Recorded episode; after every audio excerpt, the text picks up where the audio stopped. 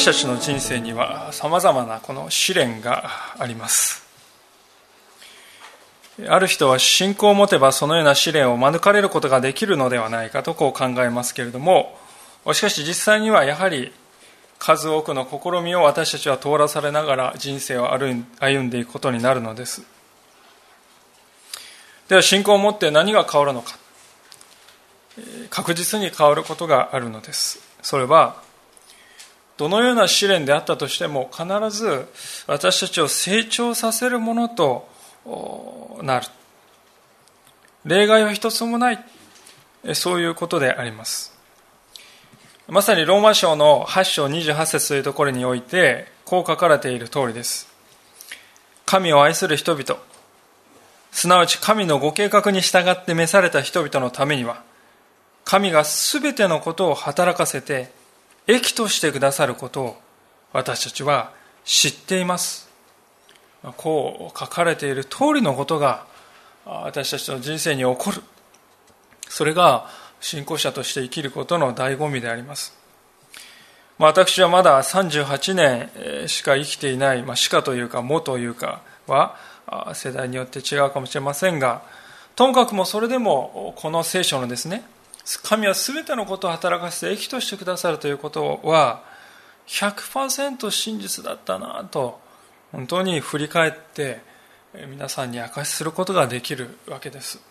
これが信仰者として生きることの限りない幸いであると思います。今日の箇所にもやはり試練をですね経験している弟子たちの姿があるのですがしかし弟子たちはこの経験を通して新しい世界に導かれているのも事実です。で今日はその彼らの姿を通して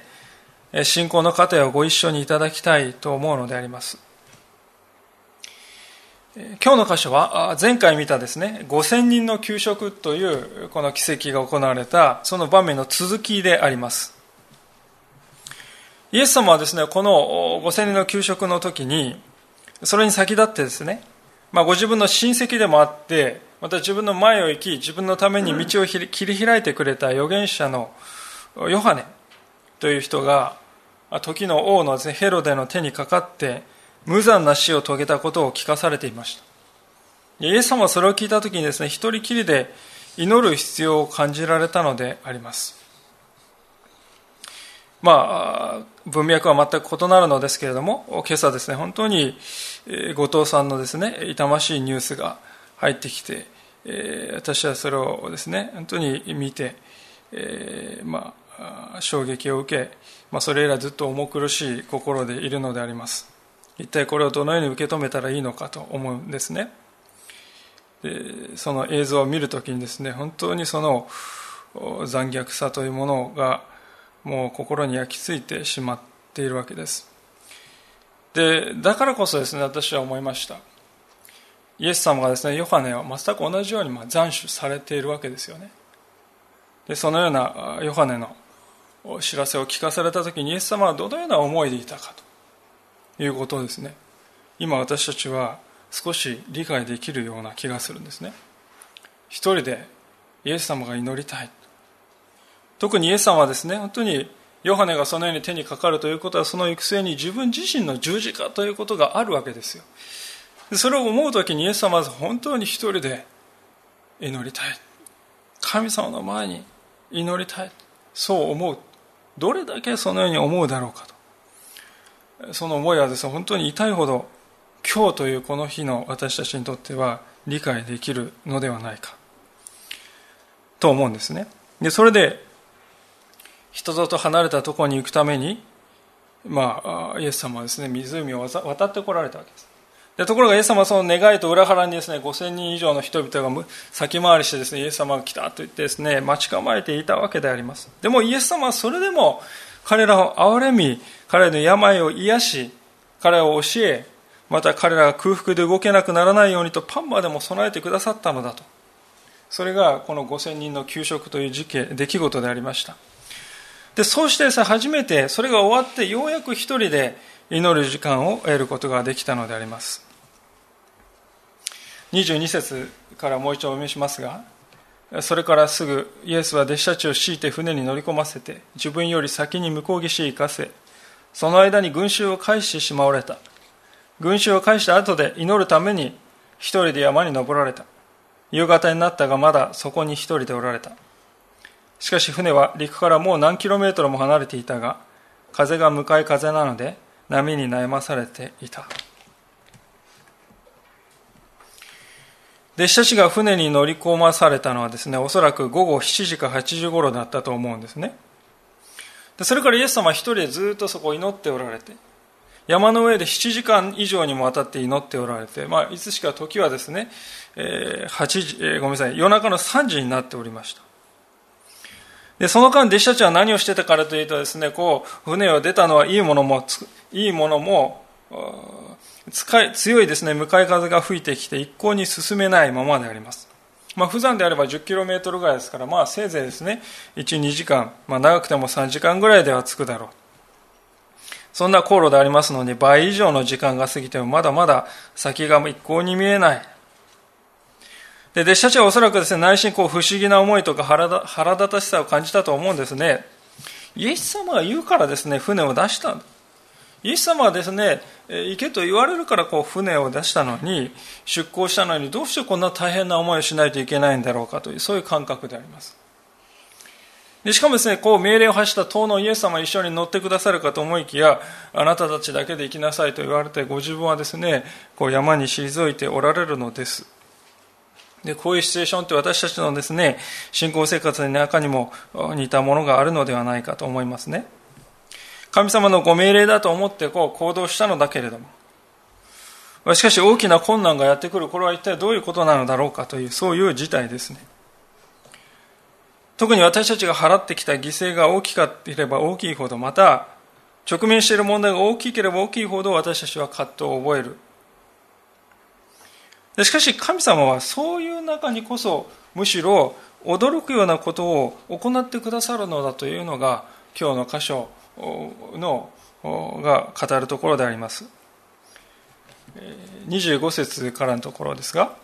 すると夜中の3時頃イエスは湖の上を歩いて彼らのところに行かれた。弟子たちはイエスが湖の上を歩いておられるのを見てあれは幽霊だと言って怯えてしまい恐ろしさのあまり叫び声を上げた。まあ、湖の上をですね、イエス様は歩かれたとこう聖書が書いてあって、これはまあ私たちの想像を超えたことであります。これをですね、どのように理解するかは私たちには難しいのです。何がこれを可能にしたか、あれこれ考えても、それは私たちは想像できないことです。で、当事者である弟子たちもそれは同じだったんですよね。彼らも経験を積んだプロの漁師でありますが、まあ、プロの漁師が、まあ、途中、当然夜の漁もしてきたでしょう。夜なんかですね、船に乗らないというわけではない。まあ、むしろ漁師は夜仕事をするという面が多いかもしれない。でもそのプロの漁師たちがまるで子供のようにですね、えー、叫び声をですね、上げて、キャーうわーっとですね、えー、大声を出しているのです。しかし弟子たちは幽霊を見たのではない。弟子たちが見たのは、イエス様の神としての力を見たのです。神の偉大な力のですね、この片鱗というものを見たときに、人の心の中に湧き上がる自然な感情がですね、ここに出ていると思うんです。それは恐れだということです。このイエスというお方は神である。ある人は湖、人がですね、水水の上を歩いた。まあ、こんな馬鹿げた話だとですね、言う人もおります。でもしかし、もし神であるのなら、水の上を歩くこともできるわけです。むしむしろ逆に、もし水の上を歩くことができません。であるのならば、それはもはや神ではなくて、ただの人に過ぎない。当然ながら、ただの人にはですね、人類を救う力などない。しかし、もし湖の上を歩くことができるお方ならば、そういうお方には、私たちの想像を超えて偉大な何かを行うことができるのではないか。実際イエス様はそうなったのであります。そうなさったのであります。このところでは水の海水の上を歩くという奇跡を行われましたけれどもしかしもしイエス様がその神様の在り方を全てを表したならば私たちそれを私たちはそれをですね耐えることができないでしょう。私たちはイエス様は水の上を歩いているという、まあ、神様にとってはですね、ごく些細なことかもしれません。その姿を見てすら、人はですね、驚き、恐怖するんですね。神という方の偉大さというのはそのようなものです。弟子たちはそれをここで顧み、垣間見たわけであります。イエス様はですね、こう近づいていく中でですね、あちらの船の中で何か大騒動がですね、起こっているわけですよね。うわー、キャーとかですね、時ならぬですね、なんだあれはという霊だとか言ってですね、声がですね、大声で、悲鳴が上がっているのを見てですね、すぐにこう言われました。27節しかしイエスはすぐに彼らに話しかけ、しっかりしなさい。私だ、恐れることはない。と言われたわけです。イエス様が言っておられるこのしっかりしなさいというのはですね、今までにも何度かイエス様は言っておられる。例えばどういう時かというと、あのチューブの人がですね、えチューブというのはこの脳溢血とか脳出血ですね、手足が麻痺した人のことでありますが、まあ、その人がイエス様とかに運び込まれてきた時にイエス様はですね、その人に何と言ったか、これをしっかりしなさいとまず言ったんです。このしっかりしなさい。同じですね。弟子たちにこのところで語りかけられたしっかりしなさいと同じです。あるいはまたイエス様が十字架につけられる前のですね、晩の最後の晩餐の席でイエス様は弟子たちにこう言いました。あなた方は世にあっては、この世にあっては、困難があります。しかし、勇敢でありなさい。私はすでに世に勝ったのです。この勇敢でありなさい。これも今日の箇所のしっかりしなさいという言葉と同じ言葉が使われています。イエス様は、イエス様はしっかりしなさいとこう言ってくださるときに、気落ちしている人、自分を卑下している人、私なんかイエス様の救いに預かるには値しないんだと自分を卑下している人、あるいはもうどうにもならないとうずくまっている人をイエス様は励まして、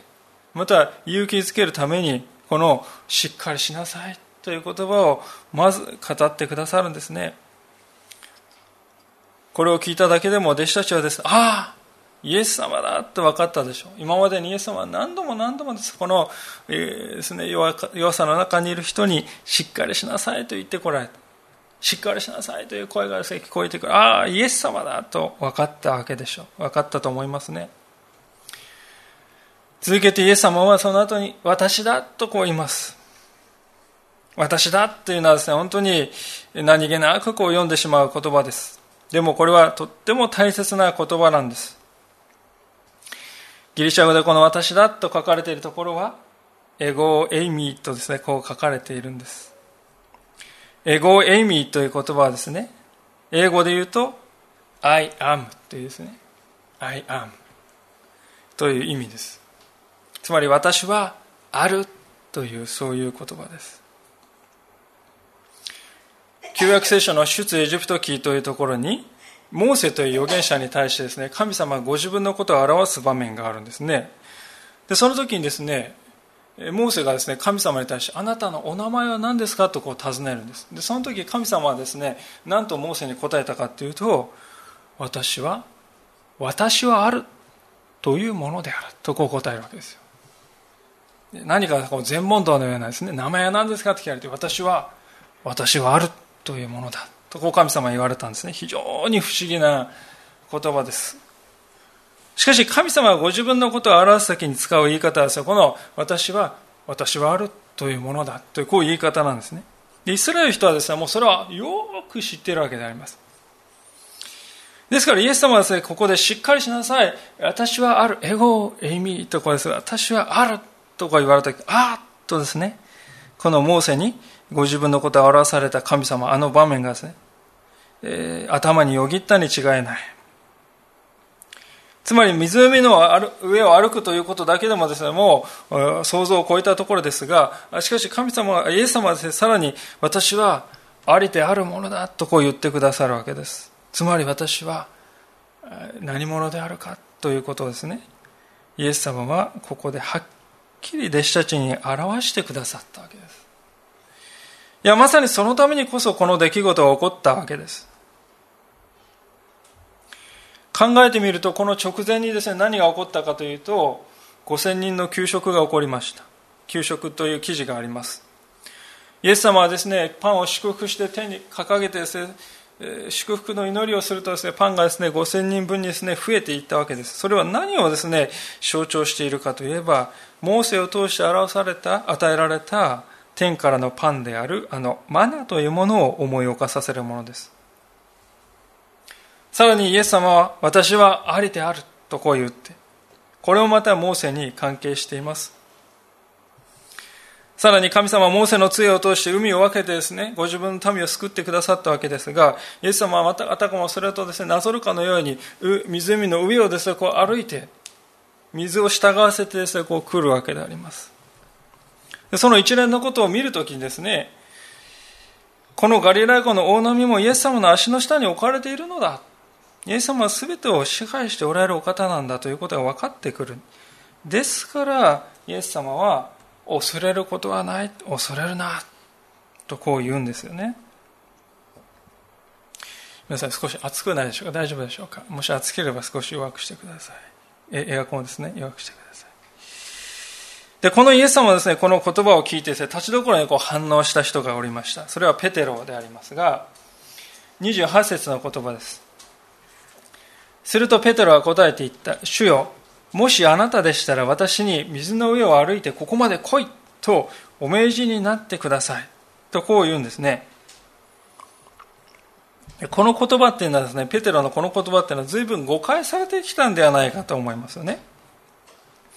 ああ、おっちょこちょいのペテロがまたやっちゃったなっていうですね、また勇み足しちゃったなっていうふうにですね、えー、まあちょっと言い過ぎだよねっていうかね、そういうふうに理解してきた人が多いわけです。で特にペテロはこの後ですね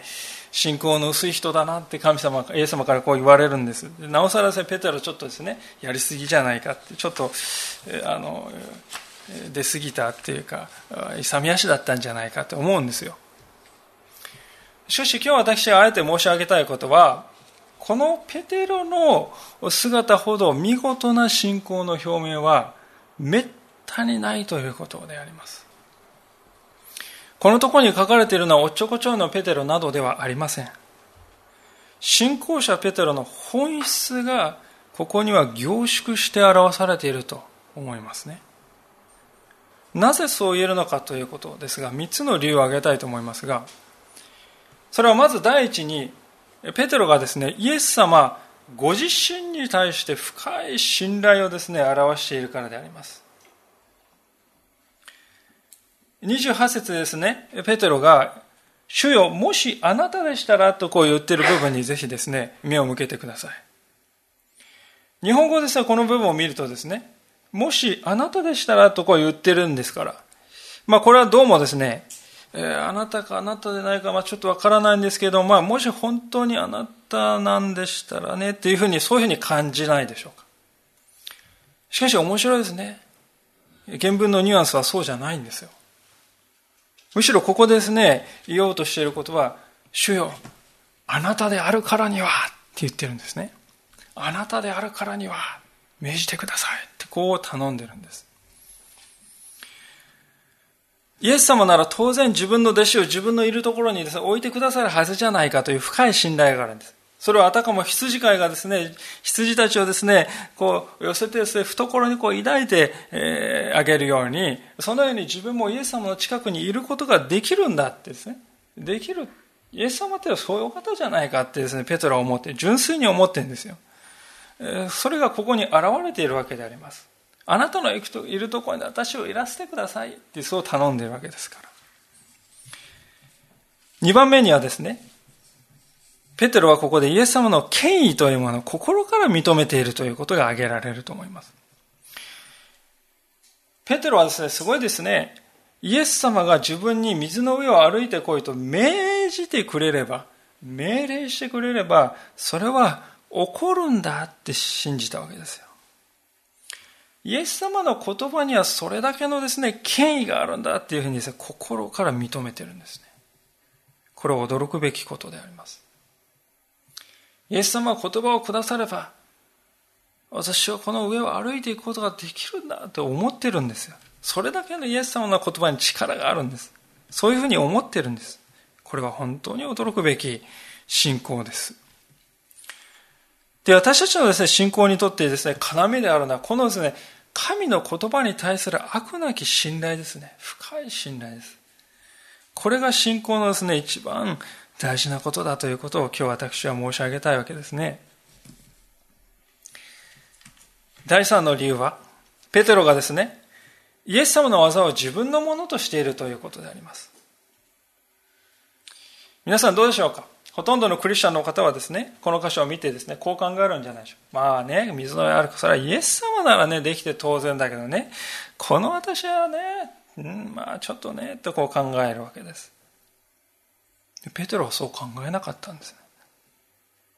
ペテロは、もしイエス様が命じれば、この私も同じように歩けるって考えたんですね。イエス様はイエス様だけど、私は私はね、違うからって、そういうふうに考えないんですよ。区別しないんですよ。イエス様がなされたことをこの私もなさせていただこうじゃないかって前向きに考えるんですね。このですね、問われてるのはこの前向きの姿勢なんですよ。ペトロのですね、この言葉の中にそういうですね、信仰が溢れていますね。ですから、まあ、これまでですね、言える人なんてどうしょういないですよね。ここまで言える人っていうのは。ですから、ペテロのこの告白は勇み足ではない。もうちょこちょこで言っちゃったというもんでもない。素直な、純粋な思いから来る紛れもない信仰の言葉だと言えるわけであります。で、こういう大胆なですね、しかし信仰のですね、純粋な信仰の願いを聞いたイエス様だからこそ、その思いにイエス様は答えてくださるわけです。29節。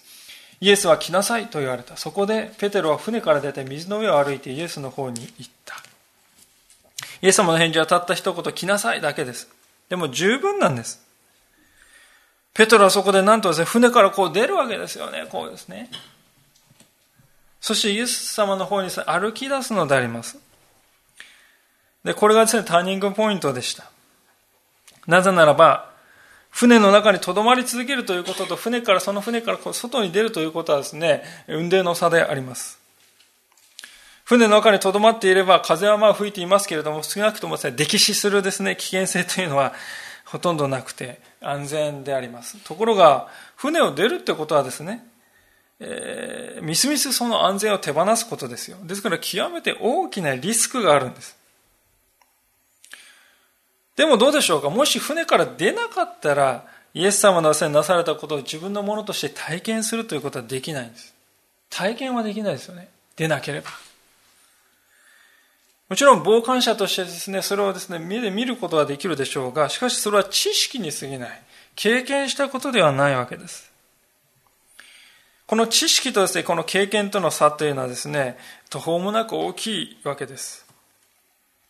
私はクリスチャンのですね、信仰生活が充実したものとなるか否かは一重にですね、このようにこの経験によって神の力を知るということがあるかないかということに、それがどれだけ充実しているかに尽きるなとこう思います。神の力についてですね、神の力について知っていたとしても、それが自分の人生と何の関係があるのか、それがわからない。こういう人が多くいます。もしそうであるのならばね、私たちにとって聖書の言葉は何の意味もない。そういう何の価値もないものになります。イエス様はパリサイ人をですね、えー、聖書の中で批判している箇所がたくさんありますけれども、それはまさにこの理由によるのであります。彼らはですね、神様を体験することを求めていたのではなく、神について知っているということでもう満足してしまいました。その結果、私はまあ知っているんだと自己満足に陥って、知識の穴蔵に閉じこもって一歩も出てこようとしなかったということです。ペテロはですね、その点で考えるとですね、この彼らにはなかったですね、信仰の偉大な一歩を踏み出したわけです。彼は神の力を私も実際に体験したいんだと思ったんですね。そして、船のですね、ヘリを、から足を一歩踏み出す。これがですね、ペテロの信仰が飛躍する重要な一歩でありました。何がそのような飛躍を成し遂げたのか。二つのことがあったと思います。第一のことは小さな勇気です。この小さな勇気とは自分の今いる現状を変えるリスクを負うということなんです。それがなければですね、どれだけイエス様の招きをですね、来なさいと言われてもですね、自分の現状を変えるリスクを負うってですね、考えなかったら、その勇気を持たなかったら船から出られないんですよ。古今東西聖書の中にいろいろな信仰者がですね、登場してきますけれども、彼らは皆ですね、この船から出る勇気を持つようにと神様から招かれた人々だったと言えると思います。信仰の父と呼ばれるアブラハムという人がいますが、彼はですね、住み慣れたメソポタミアのウルまあ、これ今のイラクのですね、南の方ですけども、その地をですね、離れてカナンの地に出ていくということを神様によって召されたのです。モーセという人はまたエジプトの地を出るように、民を率いてですね、出るようにと、恐ろしいエジプト軍をですね、いるにもかかわらず、エジプトの地を出るようにと命じられました。あの、モアブの女ルツも、姑のナオミに対する愛のゆえに、故郷のですね、モアブをですね、捨てるという勇気を持ちました。イエス様の弟子として召された人々も、ある意味では安定していたそれまでの漁師の暮らしをですね、脇に置いて、イエス様についてきなさいと召された人々です。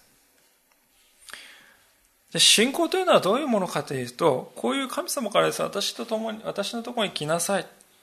ここに行きなさいとこう召されたときに、それを神様からのものとして受け受け入れて、現状を変えるというです、勇気を持つことなんですね。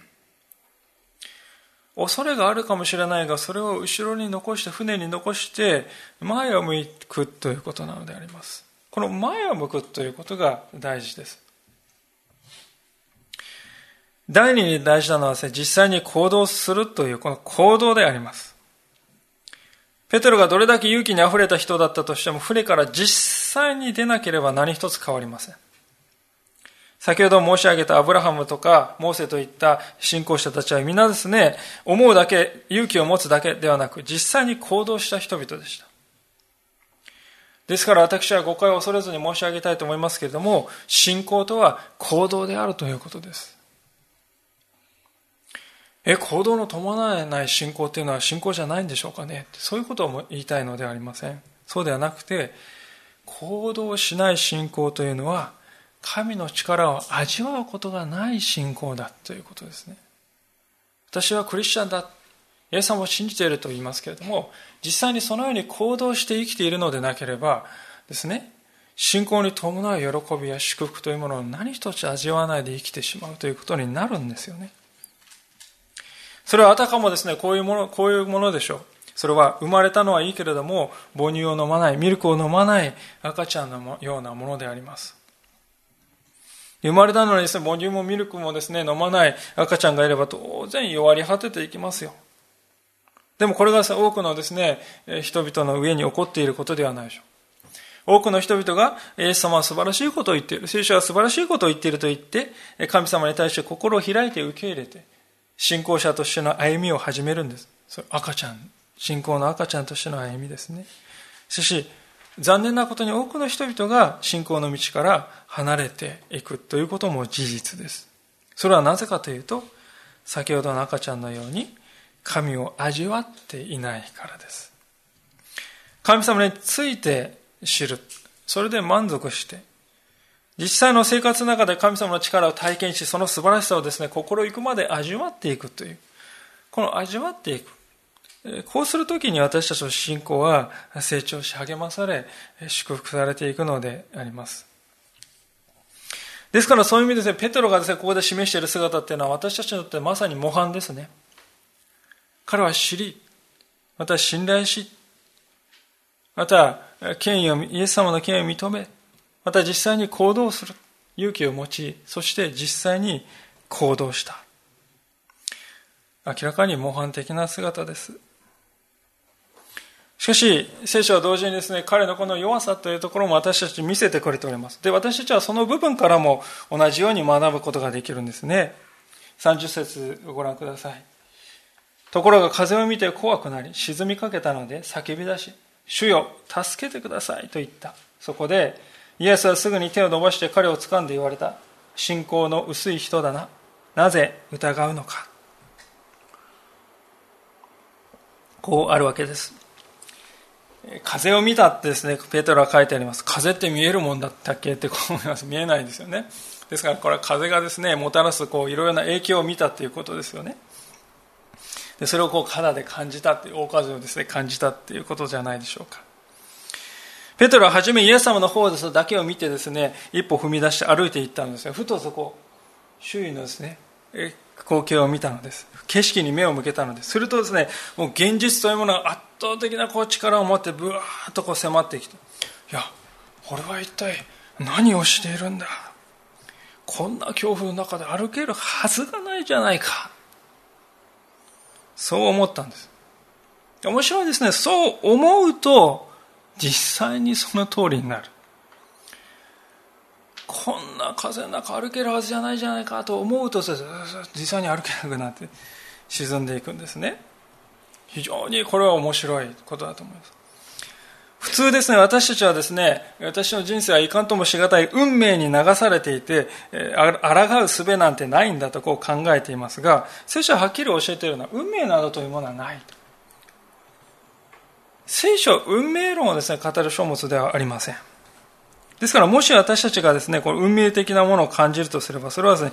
私たちは自分でこれが自分の運命なんだよな、とこう思い込んでいるだけなんです。これが、この私が水の上など歩けるはずがないじゃないか。私はあの人のようになんかなれるはずがないじゃないか。この問題の解決など絶対ありっこないじゃないか。そのように自分で自分の行く先を決めて、運命を決めて、納得した気になっているということですね。で、ペトロがまさにそういうモードに陥ってしまうとですね、そこからそれを捨てない限りですね、もう自然とこう沈んでいくんですね、心が。で実際こう人生を沈んでいく自分で自分で住んで行く先を自分で決めてその通りに自分がねなっていってしまうそういうですね吸引力をですね持っているんですでその傾向がどんなにか強いかということはですねこの31節を見るとですね分かりますがイエス様はですねすぐ手を伸ばして彼を掴んでたって書いてます手を伸ばせば触れるほどのですねこう走り寄っていってですねこう掴んだって書いてない手を伸ばせば掴めるほどの距離にいたんですよ、イエス様。それほどイエス様は近くにいたんです。それでも、ペトロはそこずっとこう沈み始めた。このことを教えていることは、イエス様はですね、物理的に近くにおられるか、それとも遠くにおられるか、そのことはですね、本質的じゃないということです。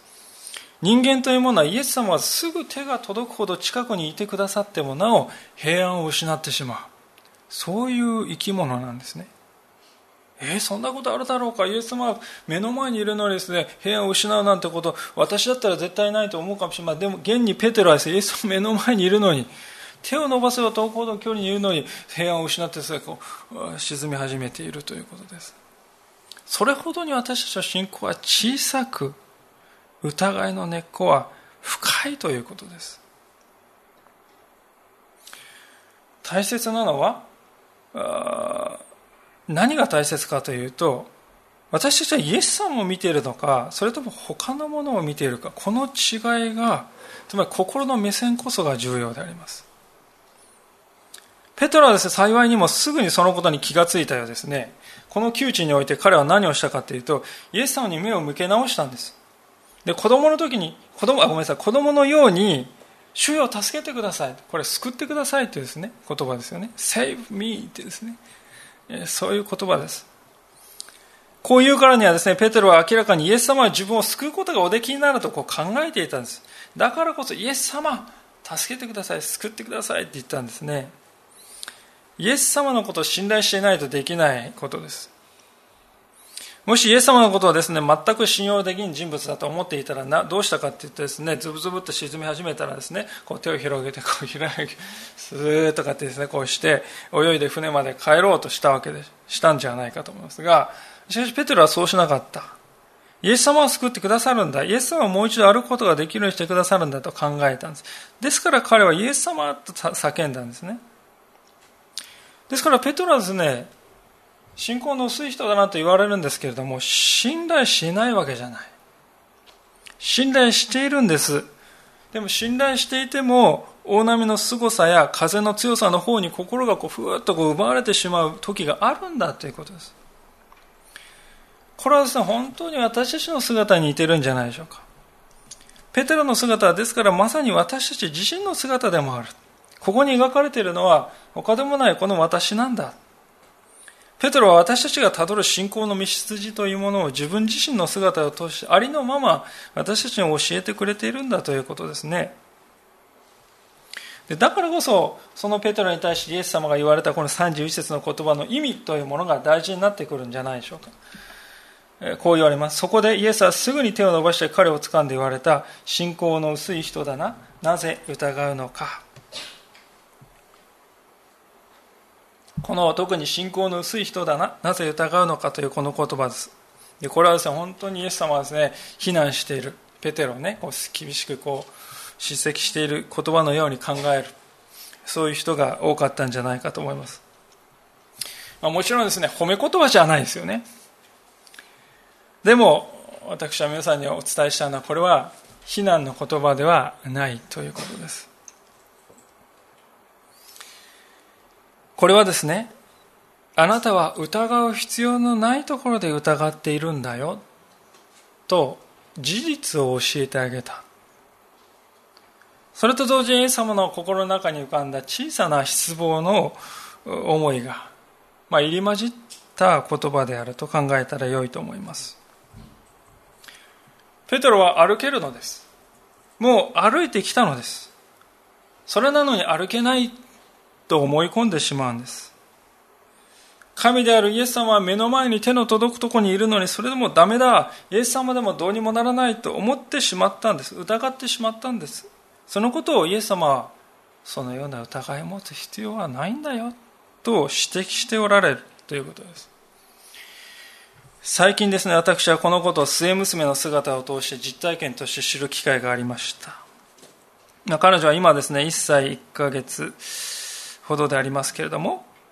まあ、1歳になった数日後から自力で歩くようになりました。最初はまあ一歩だけですよね、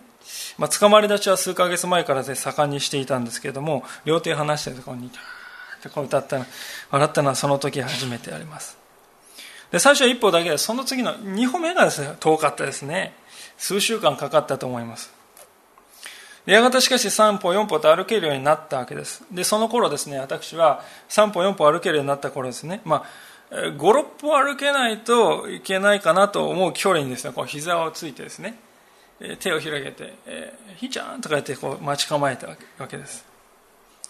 まあそれはですね3歩4歩歩けるのは分かってるんだけどもうね56歩歩けるようになってほしいっていう願いですよね。でそういうふうに助けてあげたいそういう思いです。でそれでちょっとだけですね遠くに位置するんですね。でそこでそこを「ひーちゃん」とか言ってこう待ってるとですねその、えー、彼女がどうしたかって数秒間ですね私の顔とですね私のこの手をですねこうって見た後ですね何をしたかというとドスンとですねその場に座ってですね高速ハイハイですね私のところにこう来たわけであります。で私はそれを見た時にですねど何を感じたかって皆さんね想像していただけると思うんです。どういう感情を私はその時抱いたかと。ある意味ではイエス様はですね、ペトロの姿を見たとき、これと似た思いを抱かれたのではないかと思うんです。まあ、娘に関して言えば彼女はすでに歩けるんですよ。歩き方は分かっている。歩くことはどういうことかということを体験して分かっているのです。あとは彼女に必要なことは、その時に必要だったことは、両手を広げて待ち構えている父親の懐にそのままあと一歩、二歩、余分にですね、歩いて飛び込めばよかった。まあ、仮にですね、3歩4歩、5歩目にですね、ふらついてしまうかもしれない。でもそこで、え、彼女を抱きかかえるですね、手があるんですよね。ですから恐れないで、ただ信頼して踏み出していけばよいんですが、そうしないんです。で私はその見た時、親としてで、まあ、ささやかな失望を感じるわけですね。歩けるのにチャレンジしないということでのもどかしい思い。そして同時にですね、彼女が父親である私をですね、全面的には信頼していないということをその時に見るからです。まあ、そこまでですね、幼児が考えているのかどうかということがあるかもしれません。少なくとも、彼女はそれなりに、彼女なりにその時そういう判断をしたんでしょうね。そこで私は親としてこう言いたくなるのです。なるのです。どうして歩かないの？パパがいるんだよ。大丈夫なんだよ。これがですね、イエス様がここでペテロに語られたことの本質的なこの意味なんではないかと思いますね。ペテロはもちろん大の大人であります。ね、マルタのような腕をしたですね、こう屈強な男だったかもしれません。でも、そういう意味でですね、赤ん坊と比較するのはちょっと無理があるんじゃないですかと思うかもしれませんが、でも知っていただきたいんです。私たちはどんなですね、頑丈な大人であろうと、天の父から見ればですね、天の父なる神様から見れば赤ん坊のようなものなんだということです。確かに私たちは大人になると、スケールが、やることのスケールが大きくなります。えー、うちの子供はですね、平らな床の何一つ障害のない平らな床をですね、数歩歩く。そうではなくて、ペトロすることは荒れた湖の上をですね、歩くなどというとんでもないことになるのかもしれない。でも、そこで求められていることの本質は同じだということです。イエス様はある時、子供のように神の国を受け入れるものでなければ、決してそこに入ることはできない。とこう言われました。私たちの信仰の本質というのは、ですから子供のように父なる神様を信頼してその懐に飛び込むという、ここに尽きるということです。聖書が語る信仰というものは実に難しいとおっしゃる方がいますけれども、実は非常に単純なことであります。シンプルであります。それは、父なる神様と、またその神様が世に使わされた御子であるイエス・キリストを、子供が親を信頼するように、それ以上に素朴に信頼するということ。ただこれに尽きる。いつの時代もこれは変わらない真理だということです。他のものを見ないで、イエス様を信頼して一心に仰ぐということです。で、こうしてイエス様とペテロがですね、船に乗り込むや否や風がと、まえと風が止まったわけであります。でそれを見れば明らかにまたイエス様の力でそうなったのだということは分かりますよね。で、この一部始終をですね、体験して知った弟子たちには、まあ、これは本当に十分なほどの励ましでした。ですから、こう言うんですね、33節。そこで船の中にいた者たちをイエスを拝んで、確かにあなたは神の子ですと言った。こう言います。この箇所はですね、弟子たちが聖書の中ですね、マタイの福音書の中で初めて弟子たちがイエス様のことを神の子と呼んだ場面なんです。神の子というのはですね、神ですよね。カエルの子はカエルであります。人間の子は人間であります。神の子は神であります。これまで弟子たちのここはですね、5000人をですね、食べさせてあげた場面をですね、もう目の前で見てるんですよ。ね、私たちがそういうことを一度でも見たら私の信仰もっと強くなるのになって思いますけども弟子たちはもうそれを何回もそういうような類のことをいくつも見てるんです。大勢の病人が次から次へと癒されるんです。生まれつき足の利かない人がですね歩き始めるんですよ。あるいはですね目の見えない人がですね目を開けて見るようになるんですそういうのを間近で見てるんですその時それでも弟子たちの口からあなたは神の子ですという言葉が出てこなかったしかしここでは確かにあなたは神の子ですという告白が自然と飛び出してきたんですね。弟子たちがイエスを拝んだともここには書かれております。私たちは人生に様々ですね、先輩や教師という人がいると思います。でも、いかにですね、私にも尊敬する恩師という方がいますが、いかに尊敬していてもですね、敬っていたとしても、拝むことはしないですよね。ひれ伏して拝むということはありえないですね。でも弟子たちは拝んでいるんです。これはどういうことかというと、弟子たちは確かにイエス様がああ神の子であれ神なるお方なんだということを認識したんですだからこそ伏して拝んだ。今日の初めの箇所で弟子たちの目のに映ったイエス様の姿っていうのはあああれは幽霊だっていうねこういう認識です。ところが最後では